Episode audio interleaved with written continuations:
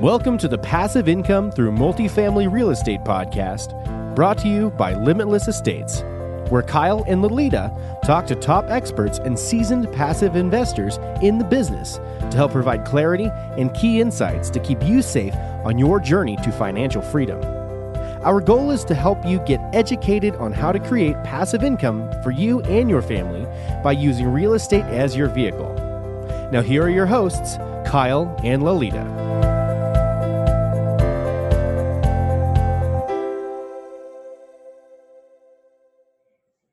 Everyone. Thanks for tuning in to another episode of the Passive Income Through Multifamily Real Estate podcast. I'm your co host, Lolita, also joined by Kyle. In continuation of our female guests for the first quarter of 2020 and celebrating successful women in the real estate industry, we have Sandhya Seshadri joining us today. Sandhya, thanks so much for being here. How are you? I'm wonderful. Uh, thank you so much for having me on the show. It is such an honor to be here. Awesome. Well, let's go ahead and get started. Sandhya is currently a general partner and key principal in 476 doors and a passive investor in over 2,500 doors. She intended to remain mostly passive for the stress free cash flow, but does have one to two assets which she actively manages to qualify as a full time real estate professional and to fully learn the business.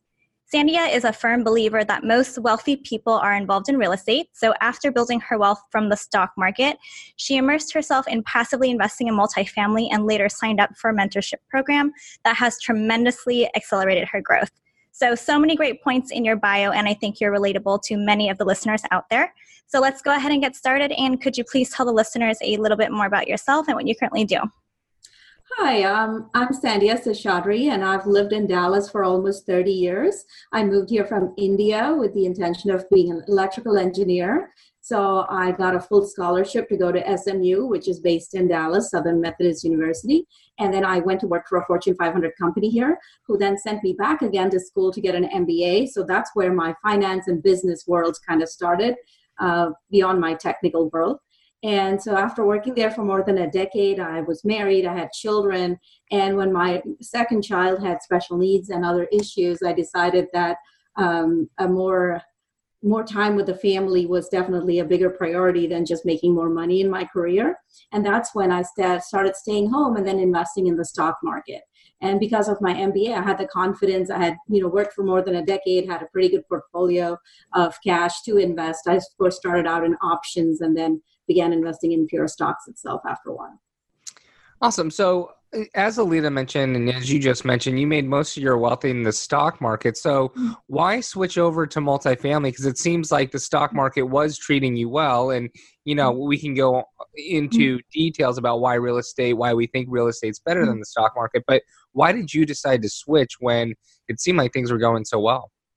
Things were going really well until every April 15th, I had to write out mm. back to the IRS. Got it. Like, why am I paying so much in taxes every time? And two years ago, when our president took over, the one thing we all agree with is that he doesn't pay any taxes. So I really wanted to mimic him in that respect. And uh, beyond that, every rich person I had ever met had something to do with real estate. So I was like, I've spent so much time in the stock market. It's time to dwell, uh, you know, diversify my portfolio and get into real estate. And when I looked at all the different asset classes, a lot of people really like single family. But I didn't like the idea of self managing, worrying about maintenance and all of those things that go with single family and fix and flip. I really wanted to be more hands off. So passive investing made so much sense. You know, someone does all the work, but I get to make money while I sleep and then potentially get tax benefits out of it. So uh, that's what got me started in passive investing. In yeah, I think it's important when you're investing in real estate, especially, is you need to take consideration of your net your mm-hmm. net uh, gains, right? Not mm-hmm. just what your gross are. In, in real estate, especially, it's a very tax advantage or tax favorable mm-hmm. asset class. Mm-hmm. So, have you seen the results you've wanted to see, or you thought you would see switching from the stock market over to multifamily investing? In terms of tax savings, yes. I mean, I get these K1 statements every uh, beginning of every year, and they show paper losses of the extent of like 70% of my investment. So, you know, on a 50K investment, I had 35K to show in paper losses. And once you qualify as a real estate professional, you get to take that against your spouse's W 2 income because I'm not producing a W 2 income right now but my spouse is, and I get to take this 35K off of his um, uh, taxable income. So Yeah. right there, I'm at least saving 10K on just that one investment, right? From taxes, paying, you know, 35K worth of uh, income is reduced. So a third of that, easily 12K or so in taxes is saved. Yeah. Now I know what you're talking about, but maybe you can tell the listeners here. How are you showing such a huge loss um, when you're investing? You know, I'm guessing in year one. How are you able to show that loss? Um, so there's this lovely thing called uh, cost segregation and bonus depreciation. And thanks to a new President Trump's tax law that came into effect a couple of years ago, um, we get to write off um, the depreciation that you would normally take a decade perhaps on your old uh, chillers, on your air conditioning, all of that equipment. You get to take all of that in the first year. And that's why there is such a huge amount that you get to take off. And typically in multifamily, they hire a professional company that does the study for you. And so you get a professional statement on that K1 loss that you can take to your accountant. And it's very easy to take that off your taxes. Yep, certainly. I always suggest to people um, who you are married to somehow mm-hmm. figure out a way to have one of the spouses figure mm-hmm. out how to be a real estate professional because it can really benefit you and, like you mm-hmm. said, offset the income um, on the W two side as well. So, other than taxes, what has been the biggest benefit to multifamily over the stock market for you? So another huge benefit is the cash flow. It's sort of like having a dividend stock that pays and pays every month. So if you picked your sponsors correctly and you picked the right property, um, all but one of my investments in 2,500 plus doors is paying me nice checks every quarter, and most of it is ACH too. So I just see this big deposit coming in every few months in my bank account from all of these investments, and it's fantastic. The returns are great. I don't have to worry so much about the fluctuation of the stock market because you know rent is due the first of every month, or at least by the fifth in most of these red states where we invest. And so you know people have to pay for their rent so that that's income is coming whether or not some ceo makes the right decision on your stock you know on your company Yep, absolutely. Okay, or so we trade doesn't work right and there's some trade law that changes and fluct and suddenly here you go the whole industry suffers from it Right. Right. Okay. So we mentioned the real estate professional designation earlier. Mm-hmm. Can you talk a little bit more about what it is, number one, how you can qualify, and why it's such a huge benefit? So um, you can certainly uh, look this up and Google as well and check with your tax professional. That's Mhm. very important because every person and every case is different. But in my example, where I don't have a W 2 job that takes up all my time, I qualify as long as over 50% of my time is spent doing services in uh, the real estate business. So my time is spent managing two assets actively and other assets passively. And I'm still looking for deals. So all the time I spend driving, researching all of those deals, all of that counts towards my real estate hours. And as long as I have at least 750 hours, I qualify because I don't have another W 2 job. But if you had a full time job that would take up, you know, 2,000 hours a year, then your real estate activities have to exceed that. And so that's much harder to do if you had a full time job than if you were like me without that W 2 job. So you just need 750 hours to qualify. And certainly you need to check with your tax advisor if you qualify or not, because then you can take all the passive losses for every passive investment, not just the two or three that you might actively manage. And that's why passive income is fantastic for that. Yep, I, I certainly just encourage everyone just to look into that designation and see if there's any way that you can, you know, benefit from that. Definitely talk to your CPA, but it's a, it's one of those things that you don't want to pass up if it's something Mhm. that you can do for sure. Yeah. So, so you've become active to get that designation. Do you foresee yourself continuing to be in an active role or staying in a passive role?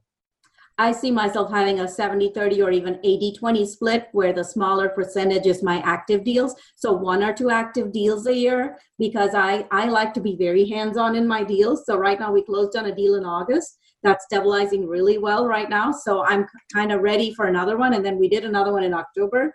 And so those two deals will keep me going till about the first quarter. And then I'll be ready for another new deal but not more than two or three active deals at a time because the first 30 to 60 days you're going to be very busy with that property and i'm going to be that active hands-on asset manager who has weekly calls with property management etc but i want to have time for my family and i want to make money while i sleep And the easiest way to do that is passive income through real estate. I mean, you can't beat it for the value and the tax uh, write-off. So even if you make the same amount of money on a tax invest on a stock investment, you you don't get the tax write-offs. Instead, you pay the IRS even more because now you're bumping yourself into a higher tax bracket. Right. So you really have to balance that and have enough of these um, passive K1 losses from your investments to where you get to pay zero taxes like our president. You know, yep. be presidential. Don't taxes. it's it's definitely a balancing act. So, yeah. do you only invest now passively in your own active deals, or do you invest in other people's deals as well? Oh, I invest plenty in other people's deals. Um, I have my own checklist for vetting my sponsorship team and the location. I love being able to drive to these properties. So as I get my monthly reports, on all these properties and I go to visit my own, I also stop and check on these properties that I'm passively invested in, which is why most of my portfolio is in Texas because it's something I can easily drive to and check on and make sure it is um, performing. Or if they say a roof is being repaired, you know, I, I get to see it in person. I don't just believe what the sponsor tells me. You yeah, know, absolutely. verify model, you know. That's so definitely a benefit. But so what about diversification though? So since mm-hmm. most of your portfolio is in Texas, do you worry at all that you're not diversified enough?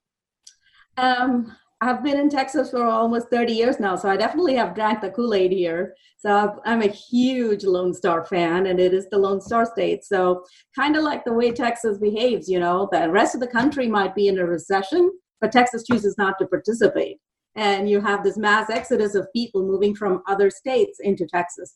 I do have one investment in Phoenix that's doing really well, but most of my portfolio is in Texas just because of the diversified um, job and employment growth and population growth. I mean, you look at any data, it's going to tell you Texas is going to be within the top two or three states that everyone is moving into. Yep. So it's a phenomenal market and has done so well for me in the last three decades um, the variety of industries right you want diversification of your of the job pool that's in there so but within texas not every market is perfect you really need to know your state so when you make investments, you need to study the market. And I've spent so much time studying Texas, I would have to spend a lot of time if I wanted to invest in North Carolina, which is, seems to be a really popular market now, but I don't know much about it. So why invest in a market that I don't know about? So you have mm-hmm. to spend the time to study it. Mm-hmm. Yeah, so absolutely. Maybe in five years, you know. Right now, I think Phoenix is pretty attractive. That's the second one I would go if I went outside of Texas. And certainly Atlanta is uh, pretty popular, and then Florida, certain markets in Florida. Yeah, I agree. We love Phoenix, and we're hoping that Phoenix uh, kind of catches up to Dallas here pretty soon because that would be a pretty great yeah. story. So, okay, yeah, so and it's very popular for people from California too. Phoenix is where a lot of them. Yep. proximity helps too. So it's just like that for me, I can hop in my car and go see about four of my properties all in the same day. You yep. know, that's a great feeling. Absolutely. So you have, I've seen your portfolio, and it, it looks like you have a mix of above 100 units, under 100 units. There doesn't seem to be um, a, a, size that you focus on. And I know a lot of people say, "Oh, well, I'm only looking for 100 plus units or 250 mm-hmm. plus units." What's your rule of thumb there as far as the size of of the units you invest in? Well, for some people, it's just pure bragging rights, right? So I put fifty thousand dollars into an eighty-six uh, unit portfolio. I got to put that same fifty thousand dollars into three hundred units and say, "Oh, I own this many doors." So just from a door point of view, people like the bigger ones because they say you get more of the economies of scale. But I look at the deal itself. I look at the financials of the deal. So if you brought me a deal that's only fifty units and there's only a handful of investors, but the numbers look really good and I'm impressed by your story and I know the location, then I'm going to invest in it. So I don't, you know, size matters in some ways. Yes, I agree. But if the numbers make sense and you got a really good bargain on a 50 unit deal, hey, I'll invest in it. Yeah. What about uh, just from a payroll perspective, you know, mm-hmm. having on site management versus not mm-hmm. being able to support the on site management? I mean, it really mm-hmm. depends on what market you're in, but they say between 70 and 80 units is where you can yes. start to afford that full time yeah. management. So in a mm-hmm. 50 unit, which, you know, we've got a 42 unit, and mm-hmm. so we certainly look in that space too. But what do you say uh, as far as that's concerned when you have, you know, property that can have on, full time on site management versus uh, something that can't support it? So absolutely, if this was an active asset I was going to purchase myself and actively manage, yes, my criteria is also 100 plus doors because I want to be able to afford uh, property management. We have an 86 unit property in uh, Cleburne, which is a suburb of uh, uh Dallas. It's about 30 minutes from Fort Worth. Uh, we have a part time maintenance man and then we have a full time leasing manager. and it's doing great. But I wouldn't go too much smaller than that if I had to uh, buy the asset because I want to be hands off. I really want a property management company running it. And yeah. so for those numbers to work, yes, 100 plus units makes sense. So I was thinking more on the passive side. I would be in if you know if three four people went in and I know them to be solid asset managers, I wouldn't mind being the fifth or sixth person to invest in a smaller property. If It Got it. Sense. What else do you look for when you're investing passively in a deal? The biggest thing is a sponsorship team. So mm-hmm. I have a long checklist on how to vet a sponsorship team that I can provide to the listeners at the end of this. I can tell them how to reach me. But um, in terms of the sponsorship team, their experience in doing a similar kind of deal in a similar market that they are presenting the deal to me, that's very important. Have they worked together before? Because you could have two or three great individuals who've got a great track record in the past, but they may all be strong personalities and not work well together. So, have they clearly delineated their roles and uh, responsibilities to where they're going to work well as a team? Have their property management company's numbers uh, agreed, and does the property management company have experience in that market? Because they may be great in a different market, but if they're clueless about the city, you know, then you're not going to know, for example, that south of downtown Dallas is a very high crime area so if you don't have that experience and knowledge, you're going to say, oh, what a great zip code within minutes of downtown Dallas, and you're going to invest in it. And if you don't have the experience to deal with a high crime area, there you go. You know, the deal is going to go bust. And so that's why um, location, knowledge of the crime data in that location, the market, the diversity of jobs, um, and then vetting your sponsorship team would be some of my biggest criteria in uh, passively investing. Yep, awesome. Lolita's going to take us into our final five questions. Are you ready? Sure. This episode of the podcast is brought to you by asset protection attorney Wayne Patton. We all spend a lot of time thinking about ways to make more money, but how much time have you spent thinking about legal strategies to protect your wealth? Whether you're a professional, an investor, or an entrepreneur, you are at risk of being targeted in a lawsuit. Wayne is an attorney who specializes only in asset protection strategies like the use of offshore trusts. If you'd like to learn more about how you can protect your assets, visit mwpatton.com or assetprotection.law. Mention this podcast, and Wayne will waive his customary $750 initial consultation fee. Again, the website is mwpatton.com or assetprotection.law or you can call Wayne at 877 727 1092. Call now and get protected today. All right, Sandhya, here we go. What advice would you give to women out there looking to get started in real estate investing? Well, the first thing I would ask is have you already been in real estate before or are you brand new like when I came in from, you know, the electronics world into real estate. Because if you've done single family before, then I would say try to partner with a more experienced uh, team member and get into multifamily actively right away. But if you've never been in real estate and you want to get into real estate, I would say start passive and then build a relationship. Invest passively with someone with whom you would want to partner and do your own active deal and learn the business. And if you really want to accelerate it, there are dozens of mentoring programs out there pick one that specializes in the market you're interested in. So yep. if you're going to be based in Dallas, there are a couple of mentoring programs very popular here. But again, see the markets they invest in and choose a mentoring program. Yep, that's great advice. What is the one tool that you use in real estate investing that you could not do without? Um, I think, like for example, a simple thing like Calendly, just to keep track of your appointments, is extremely useful.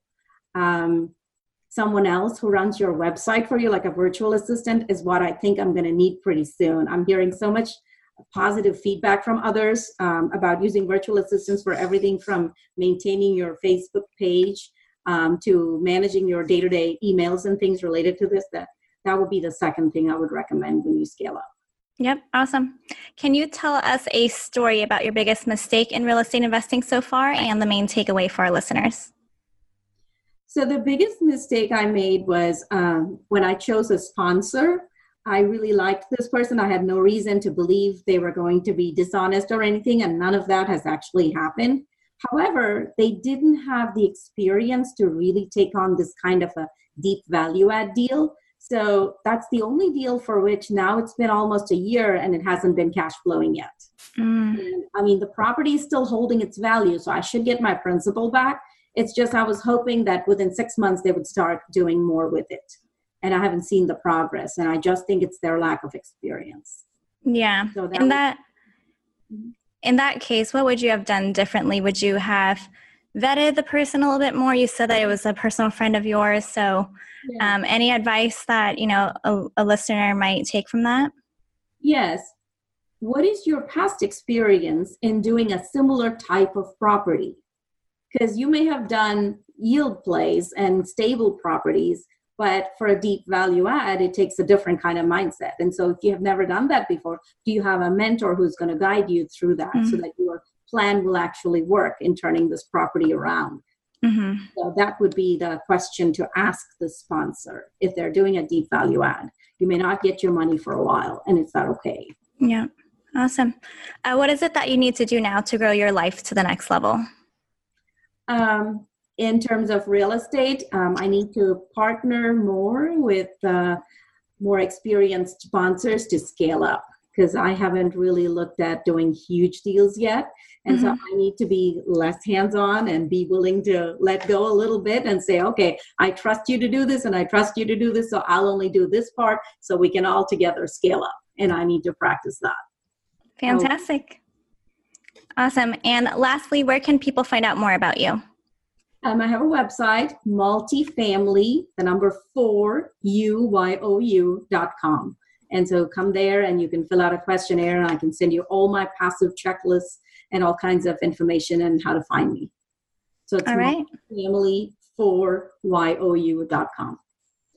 Perfect. Well, it sounds like you're doing all the right things. So, congratulations on all the success so far. And thanks so much for sharing your journey with us and for being on our show. Thank you so much for having me, Kyle and Lolita. That was so nice of you. I look forward to. I listened to a lot of your podcasts already and really enjoy them. So it's very exciting to be one, be your guest. Thanks, Thank you, Sandhya. Thank you. Bye. Bye. Thanks for listening. To learn more about the passive income through multifamily real estate podcast, and to get access to today's show notes and to previous shows, visit limitless-estates.com. If you enjoyed this show, please subscribe to the podcast. Thanks again for joining us. Be sure to tune in again next week for another episode.